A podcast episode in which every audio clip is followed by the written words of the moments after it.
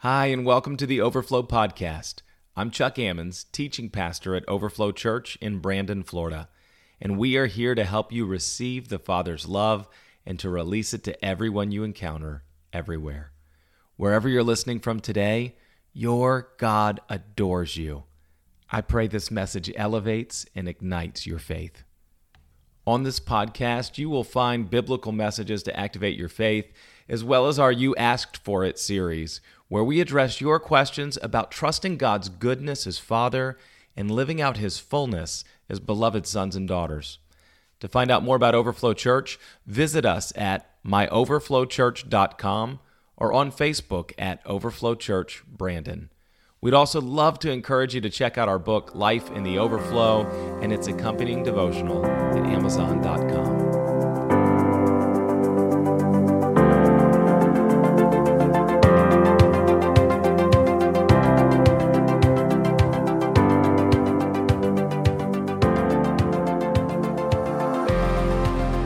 Seen that people in the name of God have pioneered some of the greatest innovations we've ever seen. The birth of hospitals and orphanages, the university, breakthroughs in science and art and technology, and an active global voice to fight against things like hunger and poverty and slavery and preventable disease and the misuse of power. This is when the church has been at her best. That said, there's a dark reality that any student of history can't ignore. And it's this that people, in the name of the God of the Bible, have also been behind some of earth's greatest injustices. Scandals that have involved what I would call the big three the abuse of sex, money, and power to position self and to promote empire. And we could go on and on with lists of the names Jim and Tammy Faye Bakker, Ted Haggard, Mark Driscoll, Fred Phelps and Westboro Baptist Church, Jimmy Swaggart, Jane Whaley and the Word of Faith Fellowship, the recent troubles with Hillsong Church globally, Bill Hybels and Willow Creek Church, and the list goes on and on and on. But listen, this isn't just a problem of recent history, it's a problem of our history.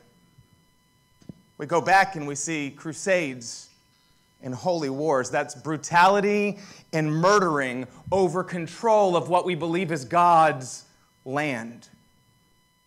We look at the Inquisition and witch trials. We see brutality and murder over what we believe are God's beliefs and the right doctrine. Closest to home, we see manifest destiny and race wars, brutality and murdering in the founding of one nation supposedly under God. And when you look at these, what you see is insanity. It's people believing that there's something that God desires, and so they're destroying someone God designed. I want to say this morning, as we continue in unveiled love, that God and His Word were never meant to be used as a weapon to exert fear and power over others to build empire. But our God always comes in self emptying love to fill and to heal and to rescue and to restore any who would let Him. Now, I have to tell you, this is a message of kind of burning some sacred cows this morning. And there's some rooms I've gone in, and this, room, this message hasn't been popular. There's some that have come immediately and said, Oh, Pastor Chuck, wait a second. The Bible says the Word of God is sharper than any two edged sword. And I say, Yeah, let's talk about that for a minute. Because when you look at the word being sharper than two, any, any two edged sword, I would tell you two things. One, what it says is this the word is sharper than any two edged sword, and what it's intended to do is to separate your own ribcage and to separate your heart and your motives and what's really going on within you. If you really want to understand what that sword is, it's not a sword, it's a surgeon's scalpel, and it's intended to be looking within, not at what you think is the, the speck in everybody else's eye. The second thing I'd tell you is this the Word of God. We lift that up. The Word of God, that means my Holy Bible. You know that's not what that's referring to? Jesus is the Word of God. Our Bible is the written word about God that is inspired by God testifying to the living Word of God. Somebody hear me this morning. Jesus is the Word of God. Jesus is the sword of the Spirit. What does that mean? It means right now, wherever you are and however far you feel you're getting it right or getting it wrong, however close to home you think you are or however far you've run, right now He's separating your rib cage and He's coming down and He's separating between the things you do and the things you think and you won't even dare to say.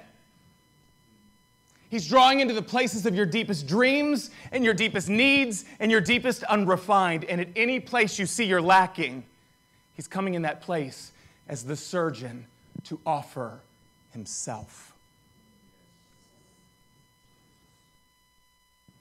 That said, as we look at the state of Christianity globally right now, I want to say this.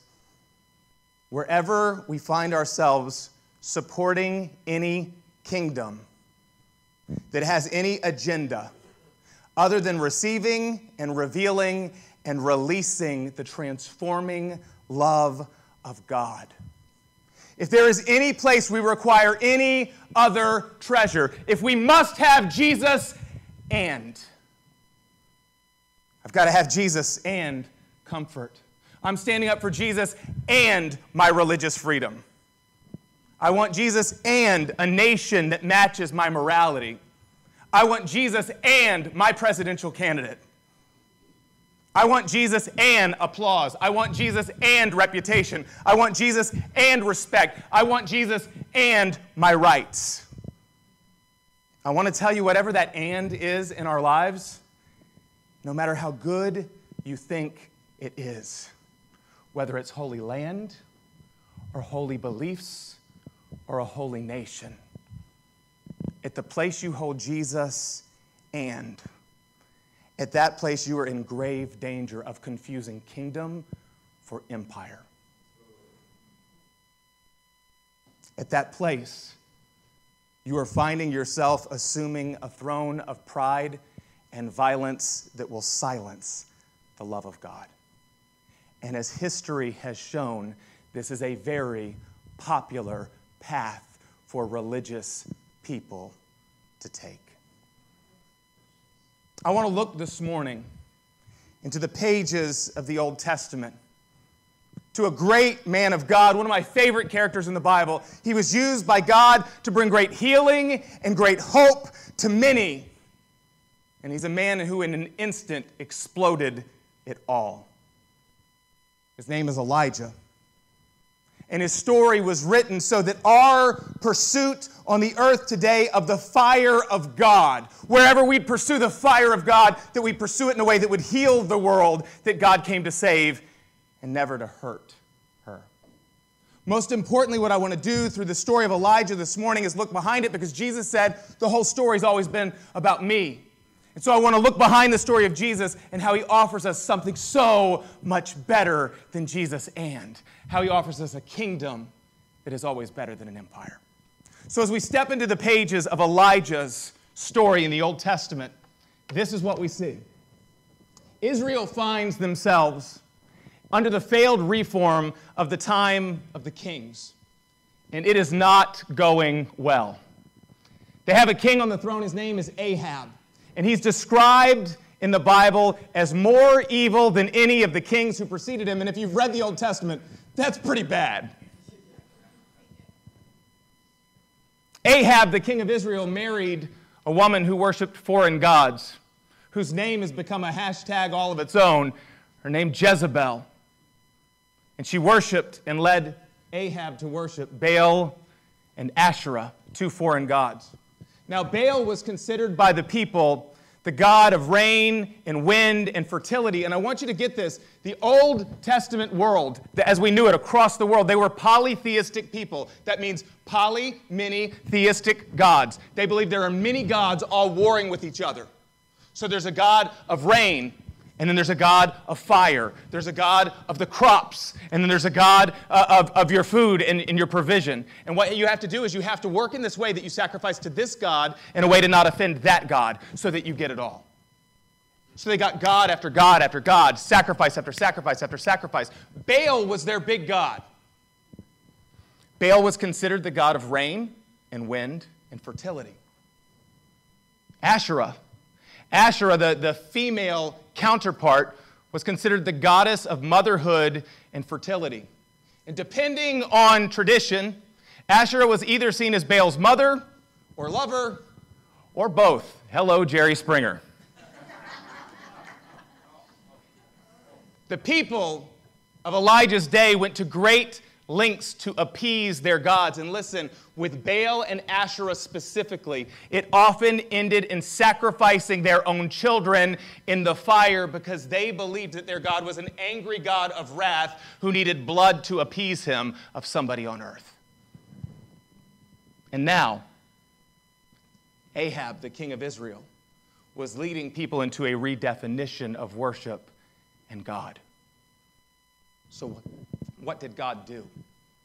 God came low. He called a prophet named Elijah. And the reason, if you'll read Elijah's story, you'll see was to turn the people's hearts back to him. And God started to do this in an interesting way. He announced a drought over the land. Why would God do that? Because Baal was the power structure and the authority in place that was the God of all rain. God was showing up to show that their God was powerless to satisfy the needs of their heart. This was a moment that he was calling his kids to remember their history.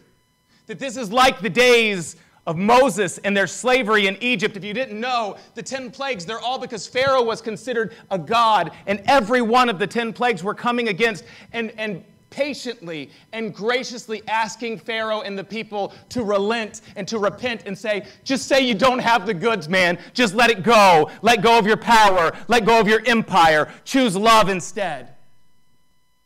And at great cost to themselves, they wouldn't. And so now he's calling Elijah to reveal to the people that the way of Baal is dry and dead, and he, the true God, is calling people to life it was mercy he chose to turn our hearts, not judgment. Nonetheless, when Ahab hears this, he becomes furious and he wants Elijah killed. Get it again. What is he wanting? I want to please my God and I'm willing to murder you. I have something I believe that God, uh, God desires, and so I'm going to kill somebody God delights in. But it says that the Lord hid Elijah. He sent ravens by a brook to feed him and give him water, and for the next three years, Ahab refused to relent or to repent. But our Lord, in all of this time, showed himself as a long road of mercy. After three years, finally, God announced that the time had come, that there was going to be rain upon the land. But listen, in the meantime, back in Israel, Elijah got word that Jezebel had hunted down every prophet of the Lord Yahweh she could find and had them executed. So God calls Elijah to appear on the top of a mountain named Mount Carmel. And on one side stood Elijah. I can imagine the ring announcer right now. Ladies and gentlemen, let's get ready to rumble, right?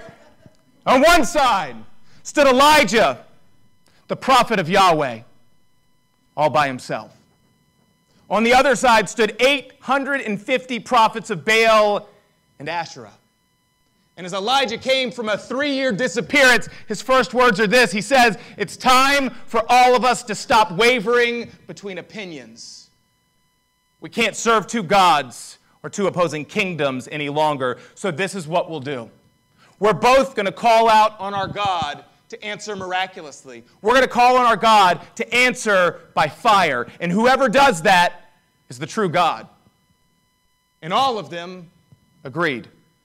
And so the prophets of Baal, they said, well, we want to go first. We got dibs, right? It's the beginning of the morning. They prepare their sacrifice at the place of their offering. They make it all meticulous. They take their time and they set it up and they get it right. And it says that from morning until noon, they cry out to their gods, but there's no answer. Finally, around lunchtime, an exchange takes place that would be hilarious if it weren't so heartbreaking. Elijah shows up with what I can only call the gift of sarcasm. Some of you are like, hallelujah, there's a gift of sarcasm. Because Elijah goes to them and he begins to taunt at lunchtime and he says this He says, Call out to your God, shout louder. Perhaps your God has fallen asleep, or maybe he's in the toilet. That's what it says in Hebrew. So from noon to mid afternoon, they shouted louder. They began to cut themselves to show the devotion that they had to their God, were willing to sacrifice and bleed for this, but no one answered. Finally, as it's getting late in the afternoon, Elijah approached the altar. Says that they'd done such violence to it, he had to repair it. Once it was repaired and set up, Elijah called for water to be poured all over and soak the offering. Once it was done, he called for it to be done again. Finally, what you saw was that water was pouring out even to the trenches. What was he doing? He was saying, Listen, what you're about to see is no sleight of hand. And in a quiet and steady voice, Elijah offered a 20 second prayer. With all eyes on him, Elijah said, Lord, the God of Abraham, Isaac, and Israel, let it be known today that you are God in Israel, and that I'm your servant, and I've done all these things at your command.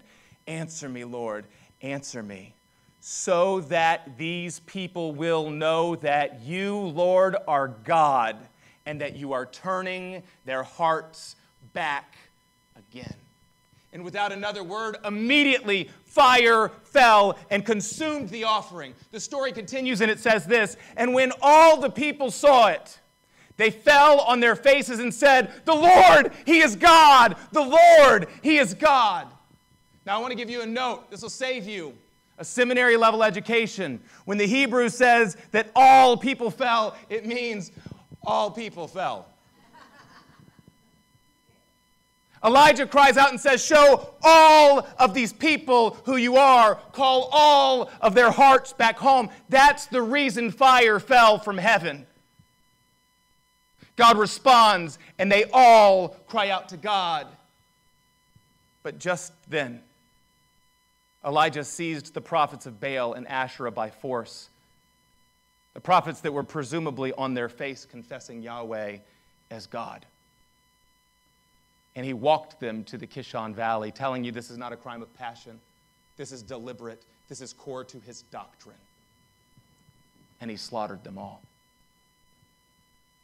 And it began to rain.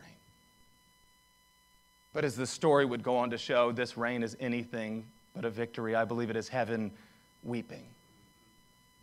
Because the God who saves never called Elijah to slaughter. In fact, it was Baal who demanded human sacrifice. God sent fire to answer Elijah's prayer to turn the people's heart back, and yet Elijah still believed that he was justified in his bloodshed. And listen, to this day, there are many teachers that teach this is Elijah's finest moment.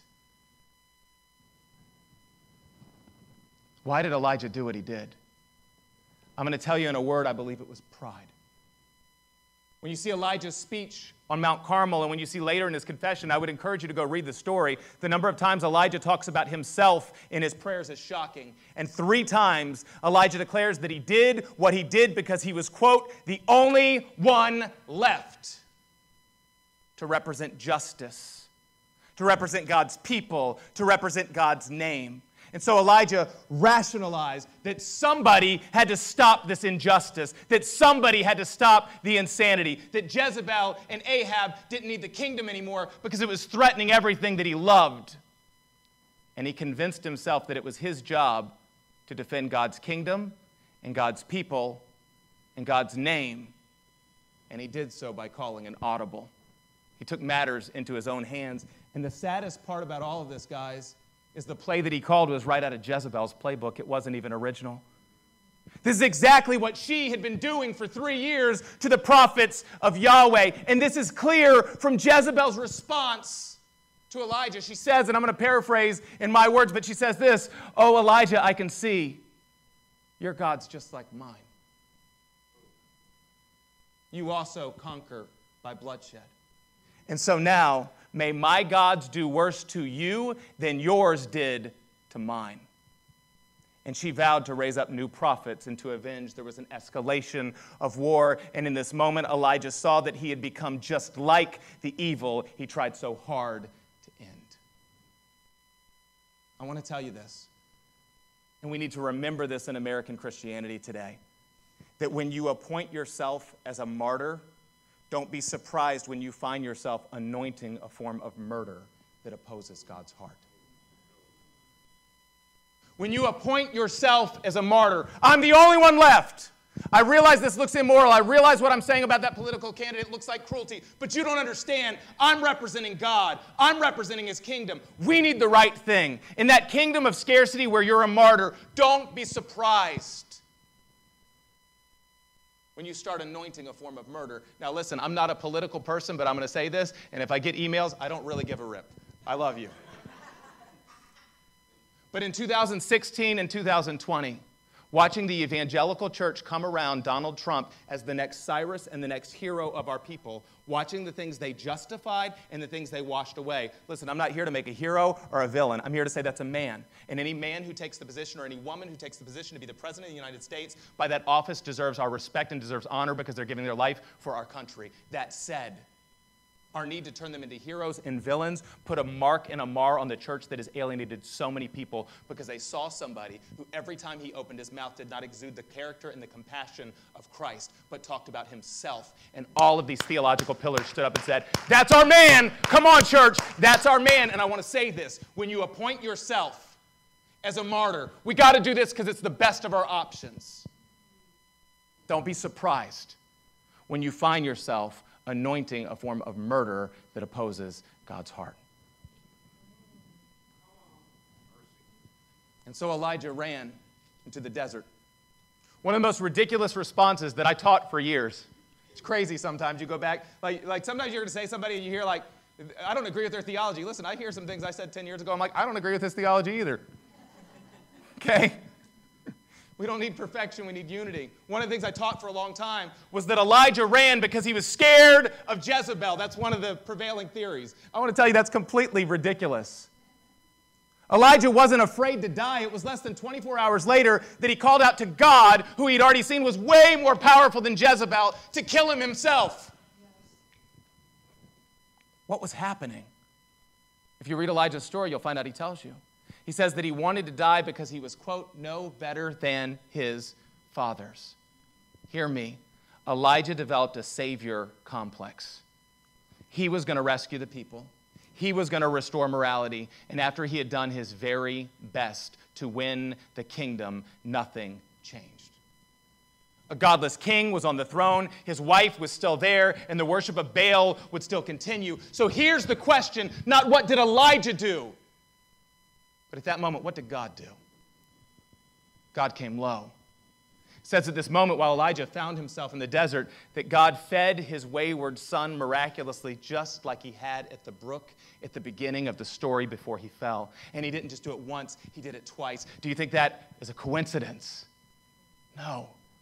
See, God is showing up by the brook and saying this Elijah, I'm not like you. And I'm not like Baal. I don't retaliate when you blow it. I draw near to meet the need of your heart. My grace and my strength will always be made perfect in your weakness. And so he calls Elijah on a 40 day journey to another mountain, a mount called Horeb. And 40 in the Bible is, is this picture of a pilgrimage of preparation and refining. And so he says to Elijah that just like Moses, remember the Old Testament is the law and the prophets, Moses and Elijah are their two big characters. And he says, Elijah, just like Moses, I'm going to pass by on the mountain. You've been asking the question, who am I really? I'm going to show you. So in 1 Kings chapter 19, it says this. The Lord said, Go out and stand on the mountain in the presence of the Lord, for the Lord is about to pass by.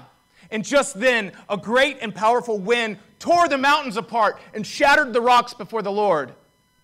But the Lord was not in the wind.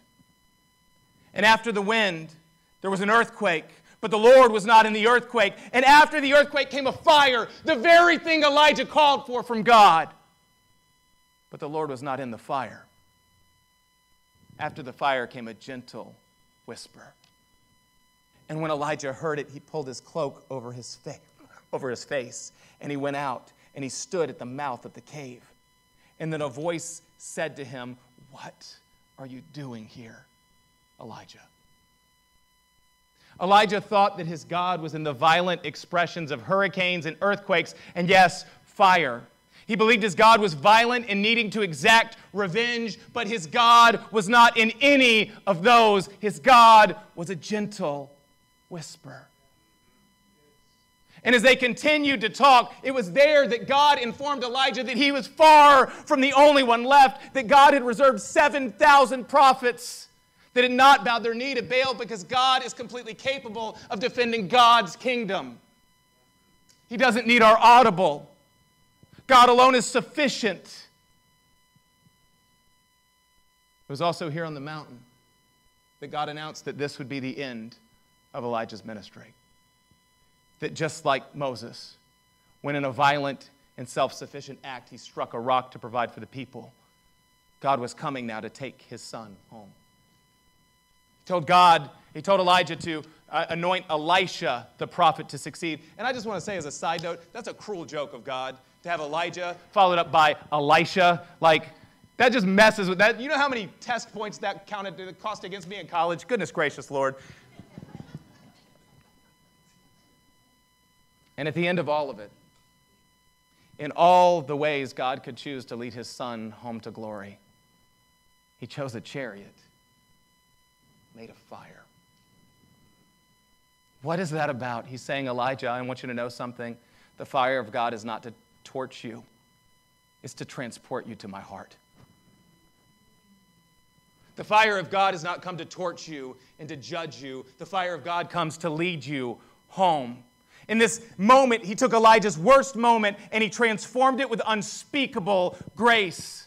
See, Baal called for the people to be sacrificed to appease his own God's violence, but we would soon see that our God would come, and much like the drought, it was a time of spiritual drought for three years as Jesus walked, just like three years of drought when Elijah walked. But at the end of all of it, our God didn't call down an exact vengeance and murder people. No, our God took all, all violence and sacrifice upon himself to end our anger and our violence.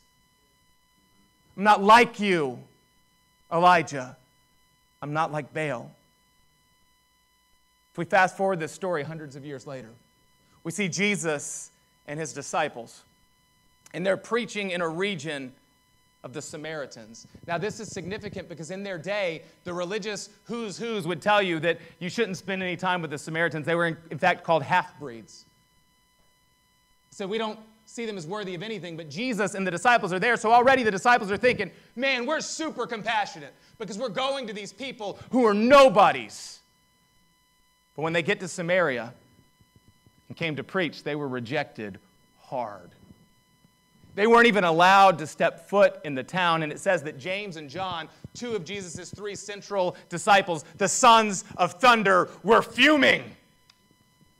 And in that moment, they thought of their hero, Elijah. And they asked Jesus a question. And his answer will be very telling for you and I. Listen to this.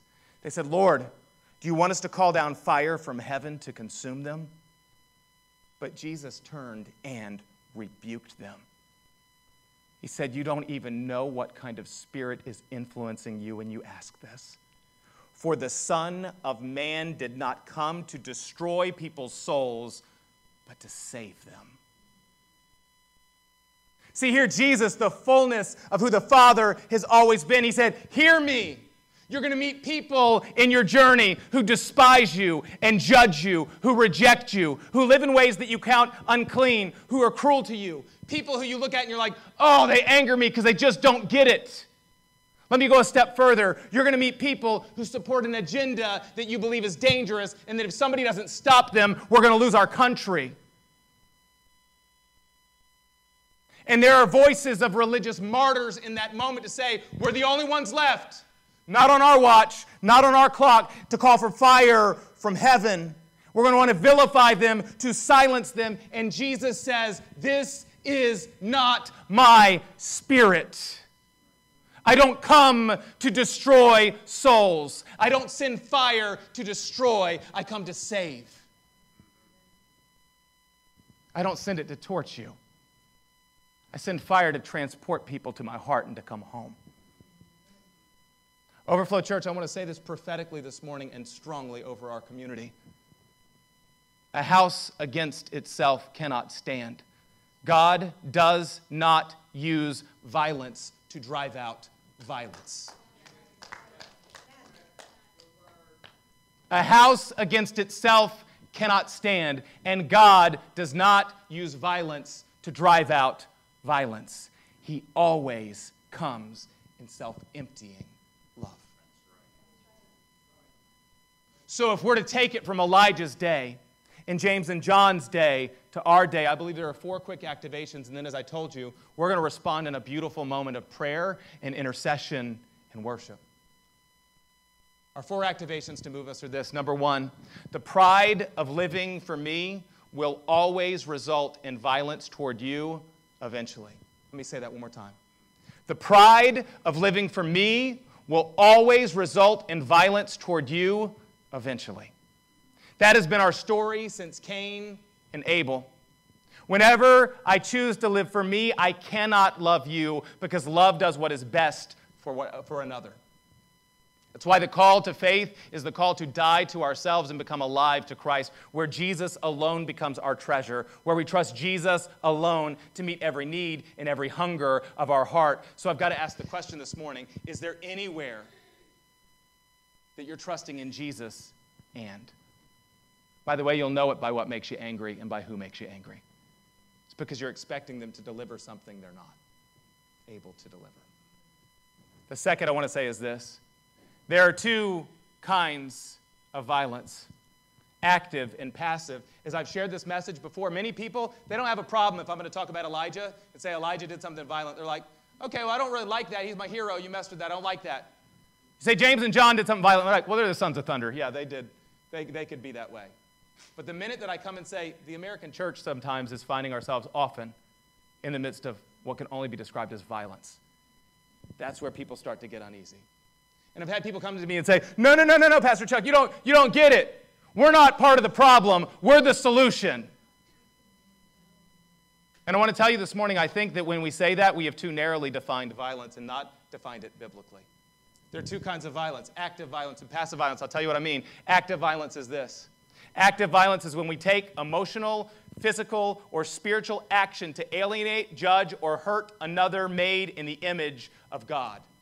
These are sins of commission, and there's way too many to list in the Bible. But in the New Testament, there's these lists that show up again and again and again, and these are the ones that show up on those lists as forms of active violence sexual impurity, greed, jealousy, gossip and slander unhealthy craving for controversy, and evil suspicions. I want to redefine some lines for just a minute. we talk about sexual impurity, I want to say this without apology. Pornography is an act of violence. Pornography is an act of violence committed against a person made in delight in the image of God. You are entering into an intimate space you were not meant to have any part of and it is an action. You say, it's only, it's, it's only me, it's not causing any harm. I want to tell you this you're becoming a subscriber to someone selling themselves. It's causing great harm. I've heard many people in our day right now when we're talking about what needs to change on the earth, many, Christian, non Christian, all faiths say we need to end human trafficking. I'm so grateful that we have a missional community that is on the front lines of ending human trafficking. Isn't that amazing? It's awesome. Let me give a first step for all of us because that can feel so big. We need to end human trafficking. How do we do that? It's going on everywhere. I would say this if you want to end human trafficking, stop making pornography a profitable enterprise. Stop saying it'll sell. Stop saying we want it because we want to go all the time and get on these things and it's just demonic. No, it's just money is what people are seeking. Stop making it profitable and call it what it is. Pornography is violence assaulting the image of God in a real person he adores. We look at greed and jealousy on that list, and I'll just say this when there's stuff that you just have to have, don't be surprised when you find yourself stepping over others to get it. You look at gossip and suspicion, and what I would say is we have allowed ourselves to position too many people as the enemy when our Bible says there's no enemy of flesh and blood. And if you just look at that list, look at the one thing they share in common The list could go on and on and on, but all of those are about the abuse of sex or money or power. That's what is at the heart of all, uh, all, all violence. So I want to tell you the pride of living for those things will always result in violence eventually. That said, there's a second kind of violence, and this is the one I really want to hone in on for a second. It's far more pervasive because we don't call it such. It's passive violence. Passive violence is when I choose emotional, physical, or spiritual inaction that alienates, hurts, or judges someone made in the image of God when it is in my capacity to love my neighbor as myself. These are sins of omission. If I wanted to say it a different way, it's this passive violence is turning away when there is something in your capacity to pray or to say. Passive violence is turning away when there is something in your capacity to pray or to say. I think about our isms on earth racism, sexism, ageism, classism. And I want to say this the reason most of these are able to stand, most, is not because of active violence. Historically, active violence has been by a loud minority. I want to say the reason they stand upon planet Earth is because of passive violence a general sense of apathy of the majority that turns the blind eye and puts something that is justice on the back burner. I'm reminded of the words of Dr. Martin Luther King Jr., where he says this In the end, we will not remember the words of our enemies, but the silence of our friends.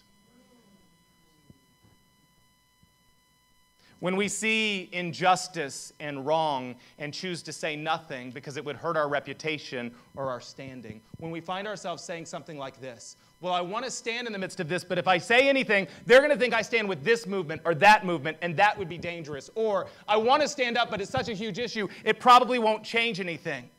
Whenever we find ourselves choosing silence, we need to understand that what we're doing is retaining our place in line and surrounding ourselves with people who agree with ourselves so we can convince ourselves that we're not trading compassion for cowardice. When we choose silence, it's I'm going to stay and I'm going to keep my place in line. By the way, the tolerance movement, I have a big problem with the tolerance movement because to tolerate someone is not to love them. It falls too far short. When you look at what drives the tolerance movement, where it says, don't take a stand, just let everybody do whatever they want to do, the problem I have with the tolerance movement is it's not compassion that motivates it, it's self preservation. It's I want to come in such a way that I want to retain my spot in line. So, who I'm actually preserving right now is I don't want to say anything to offend Josh because I want Josh to respect me. I don't want to say anything to offend Matt because I want Matt to respect me. I don't want to say anything to offend Charlotte because I want Charlotte to respect me. Who am I protecting? Truth is, none of us believe in tolerance. If there's somebody that you love and you believe that what they're doing is the equivalent of running themselves to traffic, I promise you right now what you're going to do. You're not going to go, oh, but it probably hurt their feelings if I stop them from running into traffic. That would probably be bad. No, you're going to tackle them to the ground and later say, I'm sorry if that hurt, but I love you too much to stay silent. Silent complicity is a form of passive violence. And I want to say this neglect is a passive form of violence that's probably the biggest one we need to hear. We stand right now as the richest 1% of the world in a culture that is addicted to the dopamine hit of our comforts and our happiness and our praise. We don't like being corrected, we don't like being called out, and we don't like sadness. That's why we write after school specials that wrap up everything neatly by the end of the hour. It's hard to look at brokenness. It's harder to choose to let empathy break our heart. But I want to say this morning that I believe what's desperately needed in the church is that we need to recapture the lament that would drive us to our knees, to cry out to God, to weep with those who weep, to listen eagerly and patiently if God has given us a capacity of any way to help. Listen, I'm not putting a burden on our shoulders. Often you won't have the capacity where you can help. But passive violence is when we look away when there's something God has given you the capacity to do or to say. And I want, to hear, I want you to hear me. That kind of love is hard. But that kind of intercession is the price of love. That kind of intercession to say, I'm going to run to the throne for you, and I'm going to keep running to the throne for you, and until I see God move, I'm going to sit with you. The third one I want to say is this, and don't worry, I'm not going to leave us in this uncomfortable moment forever. Somebody like, it just got real in here. Number three, Prideful individuals build violent empires, but often don't recognize it because they anoint it in religious language. Holy wars manifest destiny. I want to be very clear on this. I love our country. I am so grateful to be an American. That said, I want to say the hope of the world is not America and her politics, it's Jesus and his church.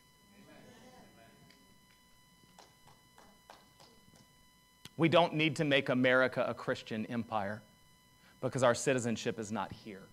We are not ambassadors of America, we're ambassadors of the human race. We're a little bit of yeast that are supposed to be working through the global dough, so we need less time defending our opinions and debating the news, and more time on our knees, and more time loving our neighbors, and more time meeting needs, which leads me to the final point. The only solution to empire is to love God with all of our hearts and then respond in love to our global neighbor as if they were us. If you ever want to know what's driving our hearts right now as a people, as a church, in where we're going, I'm going to give you a maxim you could take with you. You want to know what's driving my heart? It's this love can do no wrong to its neighbor, empire can endure no wrong to itself. Love can do no wrong to its neighbor empire can endure no wrong to itself. Pride will always be self seeking and it will always end in violence. It will be us or them. Love will always be self emptying and it will always end in worship because it will be us for them. Because we see there is no us and them, there's only us. I believe our answer this morning to all of this is not to wallow around and to feel bad. No, I think Jesus has given us something far better than that. I think he said we don't have to respond in, in either hopelessness or anger. What we respond in is intercession. And so, in these moments, I believe there's two questions for every heart in this room. The first one is this Is there any place that you're holding on to active or passive violence? Is there any place that you find your attitudes and your heart and your frustrations? I need Jesus and. And the people that don't meet the and, I'm getting offended by them and I'm getting angry at them and I'm pushing them outside of the walls. That's the first question. Is there any place there's active and passive violence? And in just a minute, as we come into a time of worship, we're going to give you the opportunity to just let it go. The second is this, though. God is giving us the invitation this morning to step boldly into self emptying love. And so I've asked Pastor Cindy to come and join me here on the platform because she is going to help us start. We recently received news from a friend of ours at Ellel in the Ukraine. And when you hear the story of what she shares, when Pastor Cindy started sharing it with me, I thought I was hearing something from Corrie ten Boom in The Hiding Place. I thought I was hearing something from the days of Scripture, but this is happening right now in our world in a place that we have been called to ask God, what are we to pray and what are we to say? I'm going to ask her to lead us in a time of intercession and prayer, and then after that, we're going to respond together in worship and laying it down. Pastor Cindy, would you share with us? Thank you, Pastor Chuck.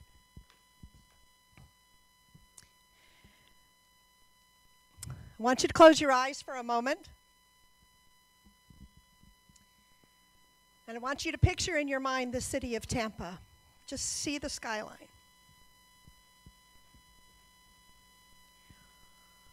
I'm sure many of you have heard the stories of the tragedy unfolding in Ukraine. Ukrainians dying, Russians dying. But there's a city that's been hotly contested for. The many men and women have given their lives for. At latest count, at least 20,000 civilians have died in the city of Mariupol. Now, Mariupol is a city very similar in size to Tampa, slightly larger in population. It's 6,000 miles from here. But I say to you today, there is no distance in the Spirit, that our prayers fill up the golden bowls in heaven that Nikki so wondrously expressed to us last week. So I want you to hear the testimony of a woman named Polina who is who came from Mariupol. She was a member of the Ellel team there. And she says this Before the war started, God prompted us to stockpile food, water, candles, and matches. On February 24th, the war started, and we needed to find a bomb shelter. I want you to think about the city of Tampa now, remember? We found a basement in a school building which was used to store coal. It was damp and cold and dark, but we quickly made it livable.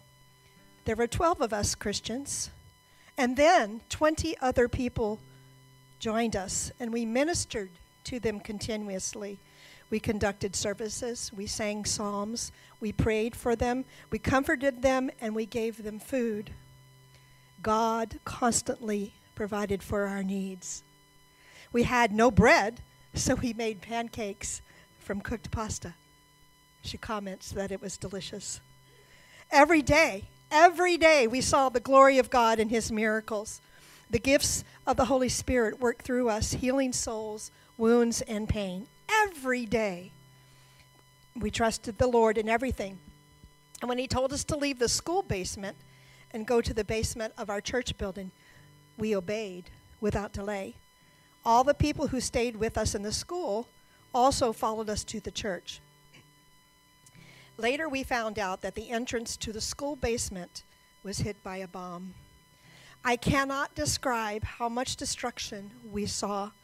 There was so much fear, despair, grief, and death. We saw dead bodies laying on the roads, in the yards, and no one buried them. When they started to bomb our district, we realized that we had to leave. It took us two days to evacuate all 32 people with just one car under shelling and bombing. We spent 28 days under siege, and it felt like an eternity to us. No food, no water, no electricity, anarchy, looting, chaos, cold, no gas, no internet, no telephone connection, and so many dead. But we, our families, and our church members survived. The Lord was with us. I know our Ellel family prayed for us and our church. We survived thanks to your prayers. Loving hearts embraced and surrounded us with care and welcomed us to the Ellel Center in Budapest, Hungary. It is such a beautiful and peaceful place so that we could get healed in spirit, soul, and body. We will always remember the little house by the lake, which became our home for a while. Here, in this little house, we were able to cry, pour out our hearts, and let go of our houses, our property, our cats, our flowers in pots, and everything that we love so much, especially our beloved city of Mariupol. The Holy Spirit comforted us so much and gave us the strength to move on.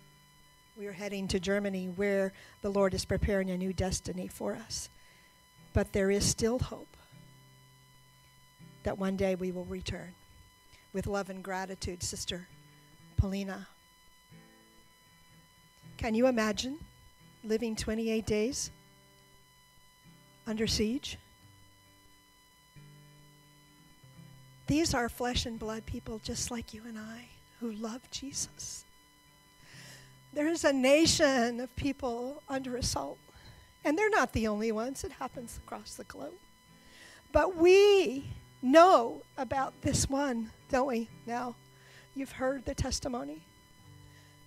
My heart cries out, and I pray that the Holy Spirit will have your heart cry out. I want to invite you right now to join me in prayer. If you want to come and kneel, come and kneel. If you want to lay on your face, lay on your face. If you want to stand, if you want to wave flags, whatever God tells you to do in this moment, please say yes. Our prayers make a difference. We physically cannot go to the Ukraine in this moment, can we? We can't give enough money. We can't do enough things to change what has happened to these people and all the lives and things they have lost. But we can stand before our King and offer our praise to Him and, and intercede from a heart of compassion for these who are suffering. Will you join me, please? Stand, kneel, whatever you like to do. Let's do it. Come on, people.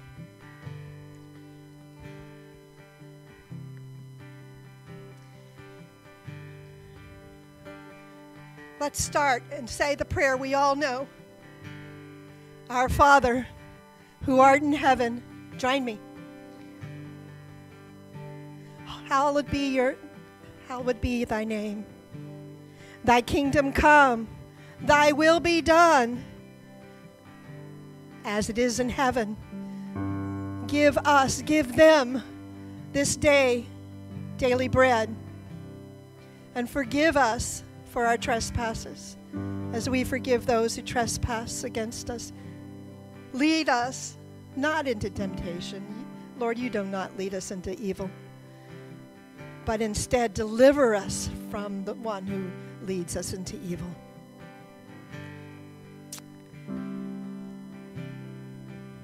For yours is the kingdom, the power, and the glory forever. Father, now I want you to say what words come to your mind as I'm praying. Don't worry about speaking over me. Just say it. What He gives you to say, say it out loud. He wants to hear our hearts cry for our brothers and sisters. So, Father, in the mighty name of Jesus, we release peace. We release fill, fulling, fullness. We release the filling of your spirit. We release miracles. We release faith. We release hope. Lord, we call for an end to the violence. Lord, we call for an end to the suffering. We call for an end to the dying, Lord. Father, reach down from heaven and change the hearts of the leaders, oh God. Father, hear the cries of your people. Hear our cries, Father. Hear our heartbreak that a city of like our own, Father, has been destroyed and many lives lost. People are without home and food and electricity, and they've had to flee the only thing they know because of the of violence, Lord God.